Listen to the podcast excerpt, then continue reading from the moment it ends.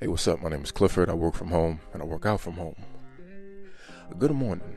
I did about four miles on a run, um, some nice uphills and downhills, and saw people running. I think either a half marathon or a marathon or 5K, and it was just good to kind of re- just to connect with that energy. Um, see people getting it. The algorithm isn't your friend.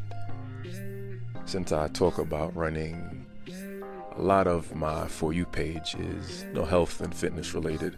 A lot of people talking about running and how you should run. Don't run this way, run this way. Uh, big chest, small belly. Run, run on your toes, run on your the ball of your feet.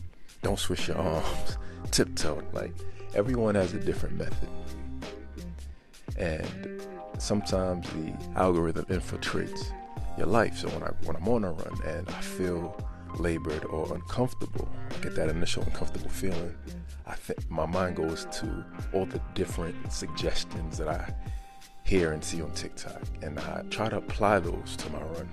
But they don't work for me because they're not who I am innately. I used to be a good long distance runner. I used to average about 10, 13 miles.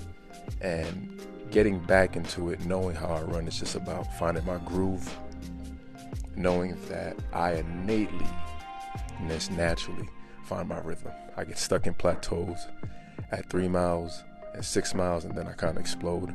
Right now, I'm kind of stuck at the four mile plateau.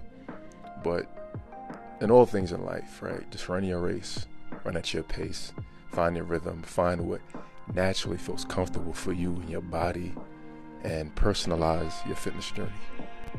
Always remember that the algorithm gives you what it thinks you want it's your responsibility to choose if the content you're receiving is relevant, valid, and necessary for your life. Every month, every few months, I reconfigure my algorithm.